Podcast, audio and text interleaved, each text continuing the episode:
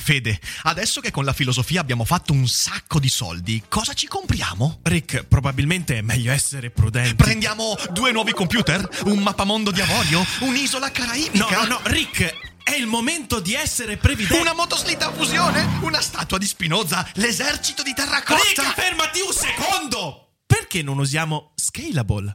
Scalable è l'app perfetta per chi vuol conoscere il mondo degli investimenti. Attenzione, investimenti pensati col cervello, non scelte di pancia. Scalable ti mette a disposizione gli strumenti essenziali per costruire una cultura del risparmio, ETF, piani di accumulo, accantonamenti a lungo termine per pensare oggi a quel che potrai fare domani. Scalable è un servizio sicuro e regolamentato con oltre 600.000 clienti e che ti aiuta a comprendere come funziona la finanza usando la testa. E sai qual è il bello? Con Scalable puoi iniziare a investire con solo un euro. Trovi tutti i dettagli in descrizione. Quindi, niente motoslitta a fusione? Tra qualche anno, Rick, quando Scalable ci avrà aiutato a far crescere i nostri risparmi. Ok. Il narcotraffico, uno sporco affare, è responsabile di morti strazianti, criminalità, rapine, prostituzione coatta e spesso omicidi. Il tossicodipendente è di solito marchiato a vita, anche dopo essere uscito dal tunnel. Durante il periodo di dipendenza, il drogato è uno schiavo inerme, disposto a qualunque umiliazione pur di assicurarsi un'altra dose. E allora, come può essere messa in dubbio la natura malvagia dello spacciatore di droga? Come possiamo anche lontanamente immaginare di considerarlo con benevolenza? I mali che solitamente vengono attribuiti alla tossicodipendenza sono in realtà da attribuirsi alla proibizione della droga e non alla tossicodipendenza stessa. Con la proibizione della droga è proprio la persona che la vende illegalmente, quella che contribuisce più di tutti a mitigare gli effetti malefici della proibizione originaria. Oggi parliamo di legalizzazione della cannabis e delle droghe, di ragionevolezza contro istinti e risposte di pancia. Parliamo della legge come proibizione o come opportunità e lo facciamo come sempre dopo la sigla. Daily Cogito, il podcast per tutti e per nessuno. Puoi amarlo, puoi odiarlo, ma non puoi ignorarlo.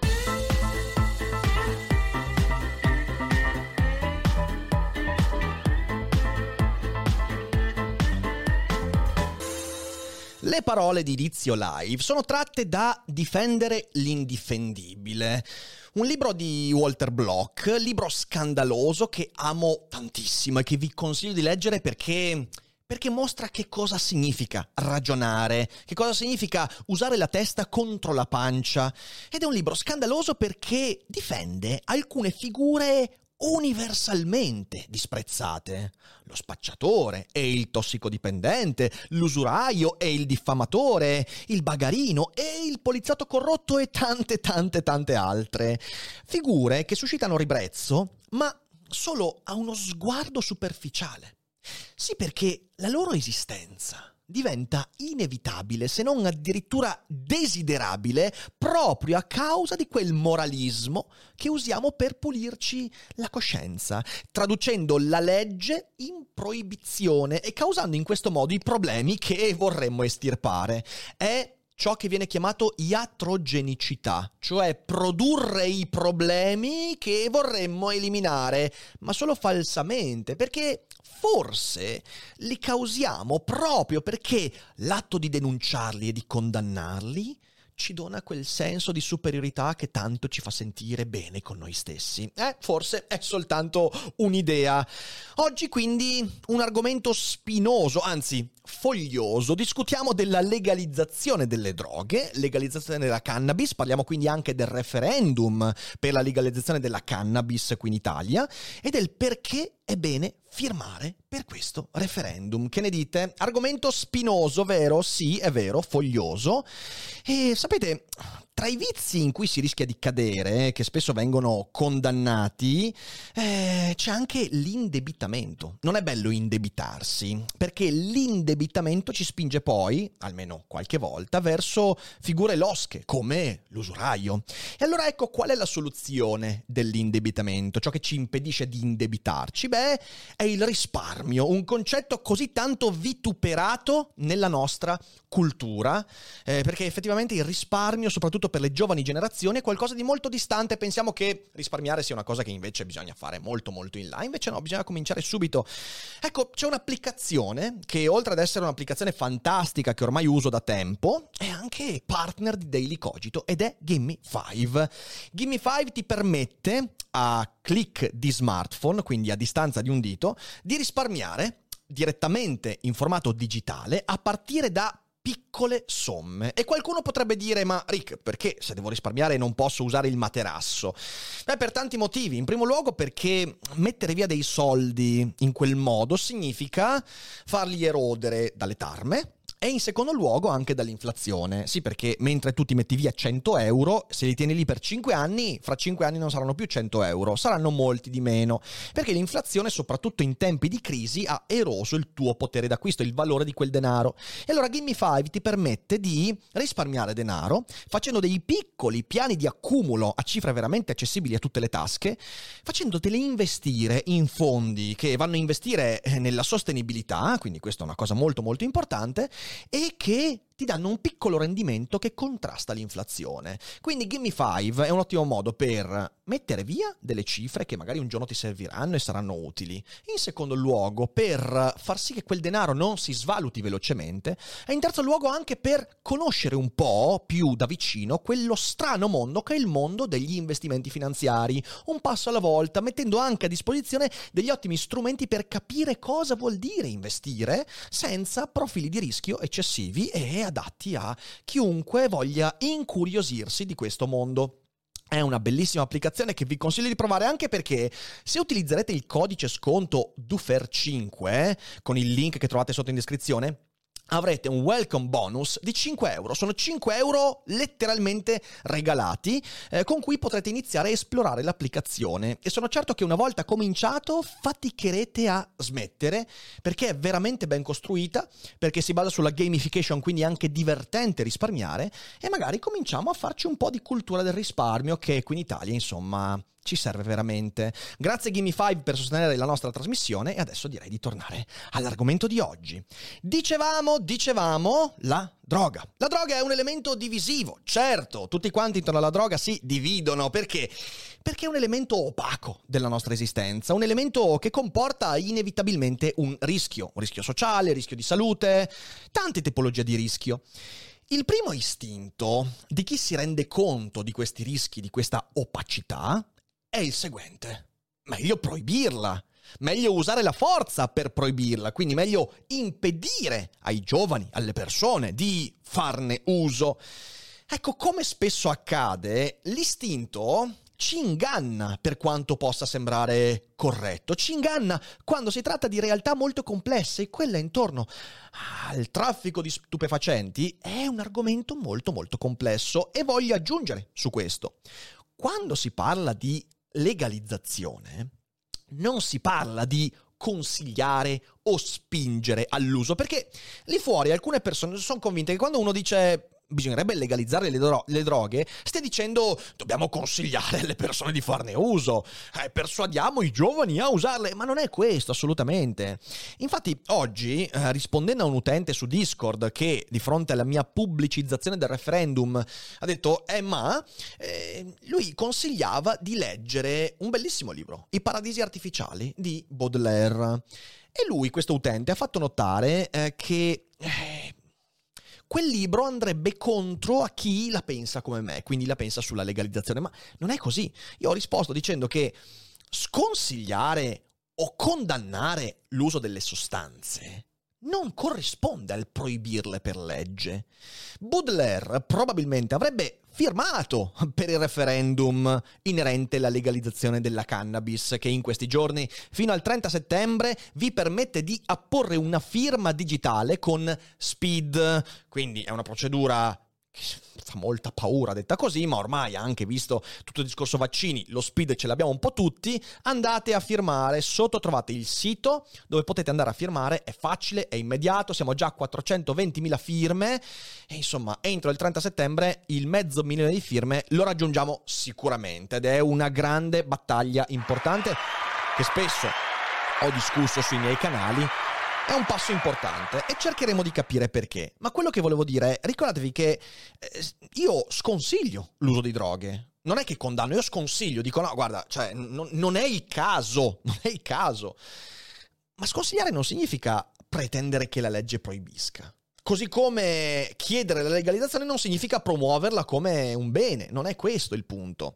Peraltro ne approfitto, scusatemi, anche a chi ascolta in differita, abbiamo aggiustato e arricchito il server su Discord, eh, quello è un luogo in cui la community si può incontrare, discutere in chat e anche attraverso chat vocali e oltretutto ci sono dei canali in cui troverete molto spesso consigli di lettura, di visione, di serie tv, e insomma è un bel posto, quindi sotto il link accedete.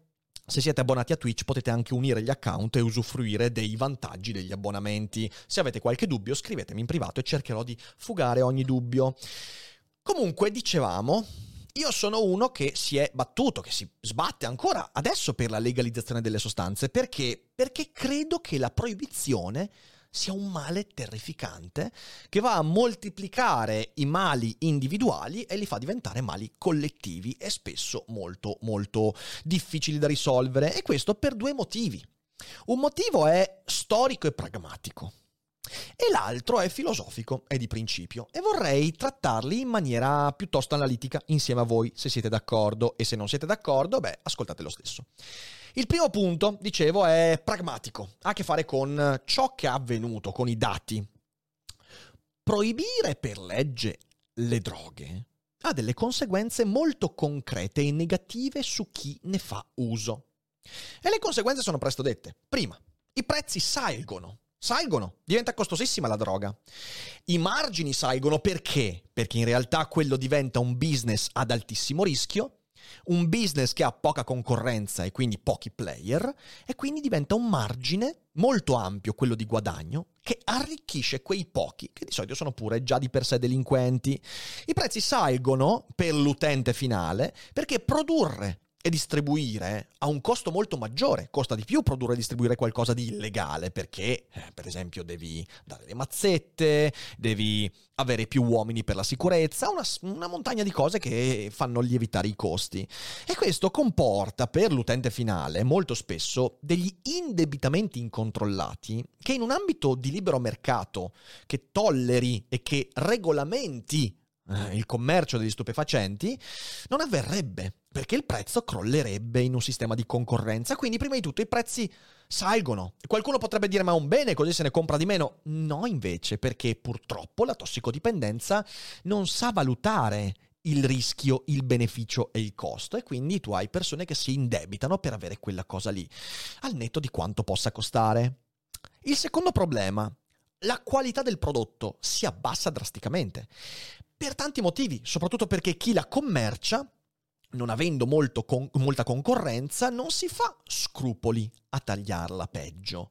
Anzi, non essendo regolamentato il settore, eh, chi commercializza queste sostanze non si fa nessuno scrupolo a tagliarla anche con sostanze che sono molto peggiori molto più insalubri della droga stessa.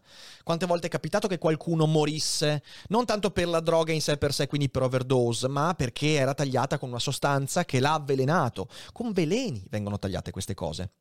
E questo di nuovo è legato anche al fatto che essendoci poca concorrenza, uno non sta tanto lì a dire faccio il prodotto di maggior qualità, eh, perché l'alto rischio porta ad avere pochi player quindi siamo in pochi, molto spesso si fa anche cartello e siamo a posto così e tagliamo sulla base non del bene dell'utente finale, chi se ne frega del bene dell'utente finale, fin tanto che siamo in un regime delinquenziale e quindi la qualità si abbassa.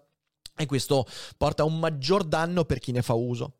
Il terzo aspetto, ed è uno degli aspetti più importanti, la diffusione in un regime di proibizione raggiunge fasce più vulnerabili, come per esempio i minori. Infatti proibizione quasi in modo paradossale, significa minor regolamentazione. All'interno del contesto della proibizione, lo spacciatore sa che rischia già di per sé talmente tanto che non gli costa nulla andare dietro una scuola a spacciare. Anzi, sa che in quel caso lì, essendo che la legge lo punirebbe comunque nel caso venisse sgamato, probabilmente il tredicenne avrà ancora più paura a denunciarlo, avrà ancora più paura a farsi avanti. E quindi le fasce più vulnerabili della popolazione, le persone ai margini, i bambini sono molto più esposti in un regime di proibizione rispetto ad un regime di regolamentazione. Ma faccio solo l'esempio, in un regime in cui la sostanza sia legale con restrizioni, per esempio posso venderla a un ventenne ma non posso venderla a un tredicenne, sicuramente io non mi accollerò il rischio di andare a venderla dietro a una scuola, perché starò facendo qualcosa di illegale e preferirò andare a venderla al ventenne, lo troverò e non è più illegale, non sto rischiando nulla. Abbasso i margini, sto più attento al prodotto e via dicendo. Però capite bene che in un contesto di proibizione, ben lungi la proibizione da eradicare la droga, cosa che non è mai successo in nessuna civiltà, eh, mette più a rischio le popolazioni e la parte di popolazione più fragile, eh, meno propensa a difendersi. E questo è un problema veramente, veramente grande. È un dato di fatto che negli stati dove c'è il proibizionismo di ogni genere, i minori sono molto più a rischio nei confronti di quelle sostanze proibite. Il quarto motivo è lo stigma sociale. Infatti lo stigma sociale di cui parlava anche Bloch nella, nella citazione che vi ho proposto a inizio della live, lo stigma sociale rende molto più difficile il recupero dalla tossicodipendenza, perché comporta vergogna, perché comporta paura, perché comporta solitudine. E vergogna, paura e solitudine sarebbero comunque già di per sé parte integrante dell'essere tossicodipendenti. Ma se quella cosa è pure illegale e proibita, beh, si moltiplica enormemente lo stigma sociale. Infatti, cosa porta la proibizione se non un moralismo che danneggia ulteriormente la possibilità di quella persona di essere reintegrata, di ritornare, di ripulirsi? Eh, quello stigma sociale fa dei danni incredibili in un regime proibizionista la recidività, la ricaduta è molto, molto più facile. Eh, perché? Perché in un regime di proibizione, per esempio, non sono contemplati dei percorsi ben studiati per il mantenimento, per il recupero. E se voi guardate attualmente, basta guardare anche insomma quello che succede negli stati dove la tossicodipendenza è un problema molto forte, quelli che sono i centri di recupero, le comunità di recupero sono sempre già di per sé emarginate, lontane dalla società, perché quel moralismo lì, che è parte integrante della proibizione, impedisce un reintegrare, non dico facile, ma più morbido della persona che magari ha sbandato e ha cominciato a usare certe sostanze in modo inconsulto. E infine l'ultimo problema, eh, che è altrettanto importante, è che con la proibizione aumenta il rischio del compratore perché molto spesso chi vende delinque anche in altri ambiti. È difficile che lo spacciatore, il fornitore sia solo fornitore, solo spacciatore. In una buona parte dei casi, in realtà, quella persona delinque anche in, talti, in tanti altri ambiti. Perché? Perché, di nuovo, è talmente già esposta quella persona a un rischio di criminalizzazione che non gli costa nulla delinquere anche in altri ambiti. E questo significa che quando la persona, magari il bambino, entra in contatto con lo spacciatore in un regime di proibizione, la possibilità che questo bambino finisca anche a contatto con altre persone, altri ambienti criminali, è molto, molto più alta.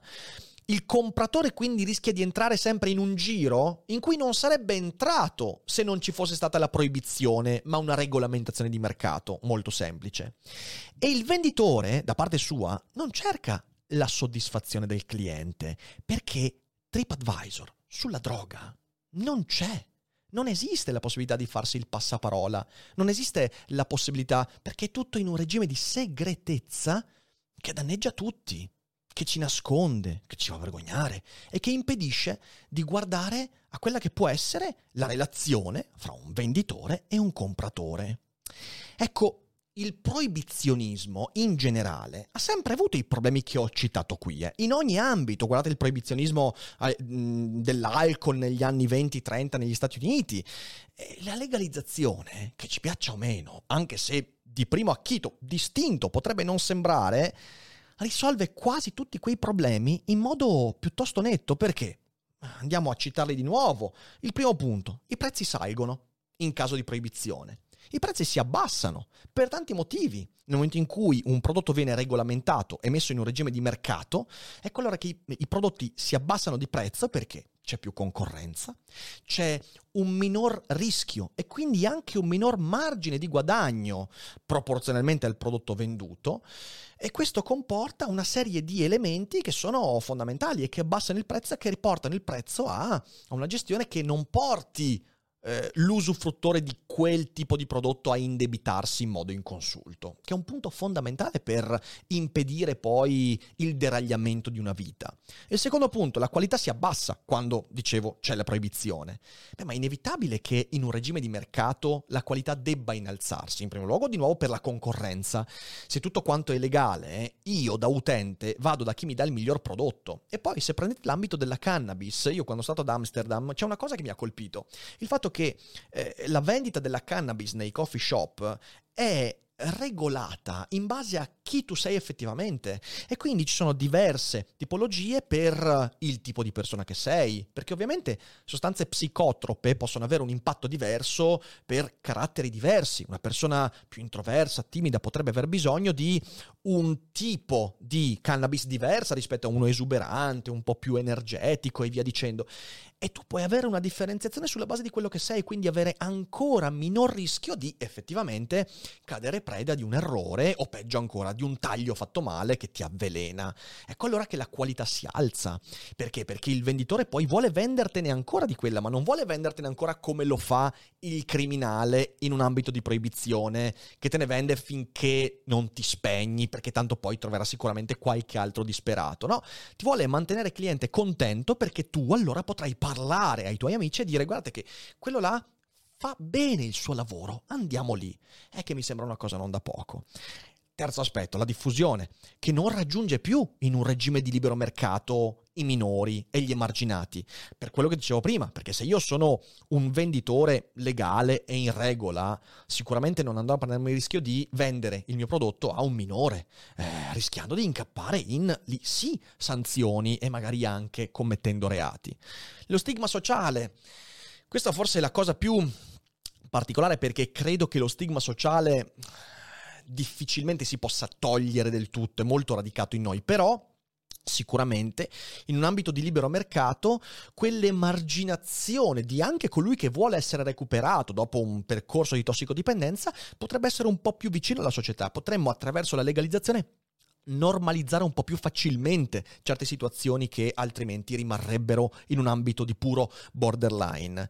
E infine il rischio del compratore eh, non c'è più perché il suo venditore non sarà più un criminale incallito che eh, va in giro a delinquere anche in altri ambiti. Sarà un venditore che fa quel lavoro, guadagna da quello e basta. E quindi se io voglio andare a prendermi eh, della cannabis in un negozio, vado e prendo della cannabis e non mi vedrò proporre l'eroina, non mi vedrò proporre cose che magari non voglio e che invece adesso possono essere molto molto più disponibili appunto in ambiti meno regolamentati. E questo è molto molto importante da capire. Quindi la legalizzazione, per quanto possa sembrare assurdo, in realtà va a impattare positivamente su tutti questi aspetti che la proibizione peggiora in modo nettissimo.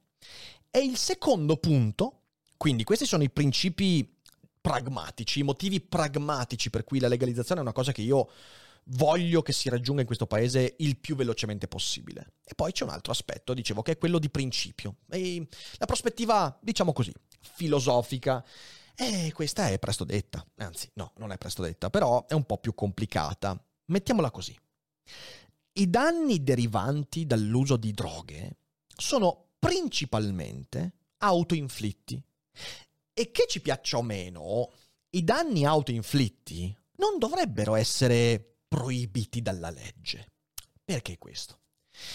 Partiamo dalle obiezioni che si potrebbero fare a questo aspetto. La prima obiezione, ma Rick, i danni che sono autoinflitti, però colpiscono indirettamente la famiglia, gli affetti, gli amici, perché se io inizio a drogarmi e finisco per diventare tossicodipendente, È vero che mi sto autoinfliggendo dei danni, però ovviamente farò soffrire, farò, farò, cadere in depressione magari mia madre, mia moglie, le mie sorelle e causerò sofferenza.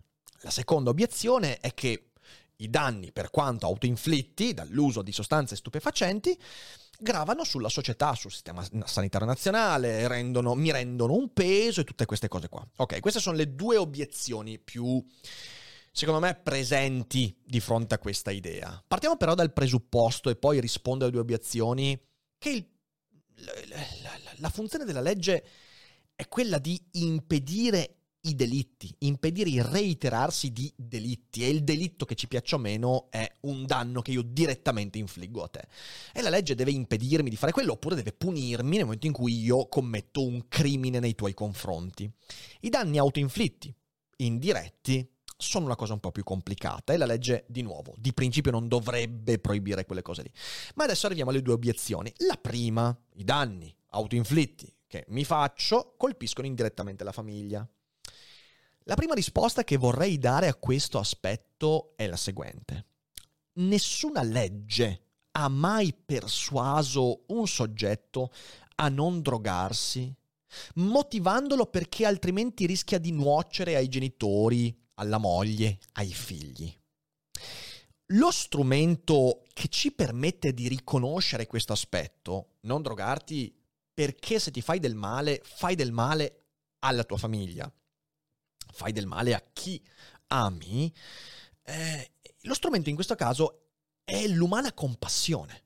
Cioè, è proprio la vicinanza e l'empatia, lì l'empatia gioca un ruolo fondamentale, lì dobbiamo far sentire alla persona, lì la persona deve capire questa cosa. Ma chi è che glielo farà capire? Mica la legge che lo sbatte in galera o che lo minaccia di punizioni, perché l'empatia non si è mai sviluppata attraverso la minaccia di punizioni, signore e signori, che ci piaccia o meno. E quindi lo strumento è l'umana compassione. La legge, criminalizzando, allontana la possibilità della compassione. È più difficile in un ambito dove la legge criminalizza che il potenziale, già eh, in prima persona tossicodipendente, pensi io devo smetterla o non devo farlo perché farei del male alla mia famiglia. Questo è un pensiero molto distante quando la spada di Damocle della legge che ti punisce sta sulla tua testa. La legge non motiva l'umana empatia, non è mai stato così, non sarà mai così, non è la sua funzione, non è il suo mondo, è un'altra cosa. In secondo luogo, la legge non può porsi l'obiettivo di educare attraverso la punizione. Su questo ci sono ormai fiumi di inchiostro, potrei citarvi Cesare Beccaria, arrivare a Foucault e tanti altri. La punizione la minaccia della punizione non ha mai convinto le persone a non compiere crimini, tantomeno atti di autolesionismo, quindi danni autoinflitti. Non è quella la funzione della legge. La legge funziona come deterrente per i delitti, cioè può farti valutare un atto criminoso sulla base del danno che può concorrerti in caso tu faccia del male a qualcuno. E lì è un altro discorso. E anche lì tanti sono i dubbi. Però nell'ambito di comportamenti come quello della tossicodipendenza, la legge non funziona ed è chiarissimo ormai da tantissimo tempo. Infatti tanti stati hanno eh, tolto il proibizionismo con uh, dei benefici evidenti. La seconda obiezione, che è quella non dovresti infliggerti dei danni o dovremmo proibire l'uso della droga perché usare la droga eh, crea danni alla società, anche qui ho delle risposte. La prima, qualsiasi comportamento rischioso è potenzialmente un peso. Eh, fare motocross è un rischio che rischia di farti stare paralizzato, di romperti un arto, di, di, di mandarti in coma e allo stesso modo di farti diventare un, un peso. Ora non sto dando nessun tipo, però cerchiamo di capire quello che intendo. Rischi di eh, far sobbarcare alla società il costo del rischio che tu ti sei preso. Eh, la stessa cosa è fare arrampicata, se vogliamo stare nell'ambito sportivo. Perché mai uno dovrebbe andare ad arrampicare o magari addirittura fare free climbing? Dannazione, è un rischio enorme. E poi chi siamo noi per accollarci i tuoi danni?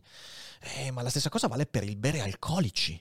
ma scusatemi, ma che senso ha a questo punto proibire la cannabis, che peraltro statisticamente fa molti meno danni rispetto all'uso di alcol, e poi invece lasciare lì gli alcolici, che invece lì sì fanno danni autoinflitti, che ci sobbarchiamo in grandissimo numero ogni anno. Non puoi mica proibire tutto, eh, perché dovresti proibire ogni cosa sulla base di un'idea di rischio che poi rimane un po' fumosa, perché chi dice qual è il rischio? più o meno desiderabile, più o meno sopportabile. Non puoi proibire tutto. E perché proibire questo e non quell'altro? La cannabis, dicevo, ha un impatto enormemente inferiore. Mi viene in mente quella bellissima gag di Bill Hicks quando dice eh, io vedo persone fare un sacco di incidenti stradali perché be- hanno bevuto troppe birre e la birra è legale mai visto nessuno fare un incidente mortale perché aveva fumato una canna e c'è quella bellissima gag in cui lui fa uh, quanto veloce sto andando? Uh, amico, hai 30 all'ora. Ed è vera questa cosa qua. Poi possiamo stare lì a dire sì, comunque il THC comporta dei danni, ma va bene. Però il punto è che se tu decidi di proibire quello, dovresti proibire anche un sacco di altre cose, non puoi farlo. Quindi è totalmente arbitraria quella roba lì. Altra risposta. Tutti pagano, tutti quelli che hanno un, un reddito pagano il sistema sanitario nazionale con le proprie tasse.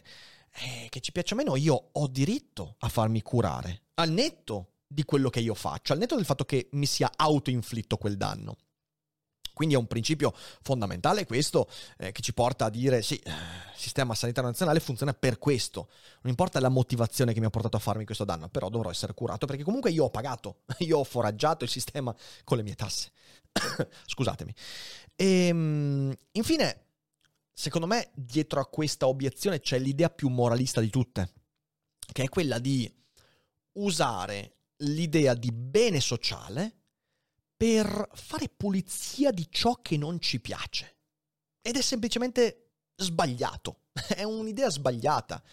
In primo luogo perché usare l'idea di bene comune è di per sé sbagliato, nessuno sa quale sia il bene comune ed è sempre molto approssimativo e lo decide sempre chi ha più potere di altri. Di conseguenza, quello che non ci piace, che non necessariamente è ciò che è sbagliato, e non sto parlando in generale, adesso parlo in generale, non sto parlando eh, particolarmente dell'uso di droghe, ma che, ciò che non ci piace non ha un connotato oggettivo che ci permetta di dire uso la legge per proibirlo.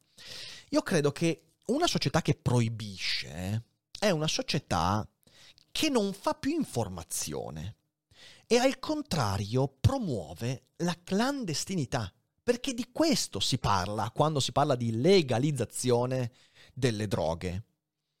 È giusto invece che facciamo un lavoro di persuasione, di informazione, per permettere agli individui di fare scelte consapevoli, non al paternalismo di proibire, ma la consapevolezza che l'individuo deve scegliere di non usare droghe, oppure scegliere di usarle avendo le opzioni a disposizione per non farsi troppi danni. Al netto del fatto poi che, se prendiamo la cannabis, non è certo una sostanza che distrugge la vita necessariamente. La distrugge molto di più in un regime di proibizione. La qualità della scelta in questo ambito è tutto e la proibizione porta a scelte di cattiva qualità, se non addirittura porta a nessuna scelta. Questo è un problema. È giusto non che la società proibisca, è giusto che la società tuteli l'incolumità di chi decide diversamente da come deciderei io. È diritto del mio vicino di casa drogarsi. È suo diritto. Sarà la sua famiglia a cercare di persuaderlo. Sarà la scuola trattando con serietà l'argomento, a dargli le informazioni utili per far sì che quella roba non gli faccia troppo male, che quella roba sia una cosa veramente ricreativa e non autodistruttiva. Sarà quindi la sua famiglia poi a dirgli guarda, fermati quando sono preoccupati, ma non posso essere io, con la mia idea di bene comune, a dire a un individuo adulto e vaccinato, vaccinato, cosa fare con il suo tempo cosa fare con la sua salute. Non posso, non ne ho il diritto. Non è una società in cui voglio vivere, quella in cui il principio cardine della legge sia questo. La società non può permettersi di crogiolarsi nell'illusione di eradicare le droghe, perché c'è anche questo. C'è anche l'idea che si possano eliminare le droghe, come si diceva negli anni 60-70 negli Stati Uniti, i prodromi del maccartismo, insomma, questa, questa idea che il male potesse essere sradicato. Però la società può agire affinché le droghe non diventino una piaga incontrollata. Questo sì, si può fare. Proibire non risolve questo problema, lo produce. Proibire è iatrogenico, produce il problema che vorrebbe risolvere. Perciò io oggi ho firmato per il referendum eh, sulla legalizzazione della cannabis e dovresti farlo anche tu che mi ascolti. Dovresti farlo, usare speed, andare sul sito e fare la tua firma. Perché è un altro passo di civiltà. Un mondo più consapevole, meno paternalista, meno bigotto, meno abbarbicato sugli istinti che si credono razionali e non lo sono. Istinti che sono di pancia e non possono essere razionali. Razionale è invece capire che l'unico uomo che sopravvive è l'uomo che ha tante scelte e di fronte a quelle scelte ha le giuste informazioni per compiere scelte consapevoli. Credo sia tutto qui la questione e in realtà un po' più complessa di semplice tutto qui, ma spero di aver fatto un po' di lavoro di informazione e sono certo che il referendum avrà una grande fortuna. E cerchiamo di dare anche noi il nostro contributo, quindi grazie a tutti quelli che hanno seguito questa live. Eh, spero di aver portato dei ragionamenti utili. E adesso se siete in diretta non uscite anche perché apriamo la chat vocale quindi potremo parlare di persona della questione. Potrete pormi le obiezioni del caso. Eh, vi ricordo che per partecipare alla chat vocale c'è discord che ho spiegato un po' prima. Sotto il link eh, venite a trovarci. E basta. Io vi ringrazio tanto per aver seguito. Condividete le puntate andate a firmare mi raccomando. E mm, niente e viva, la libertà e viva la scelta consapevole e come sempre qui su Daily Cogito concludiamo ricordandoci che non è tutto noia ciò che pensa. Buona firma e buon referendum. Ciao!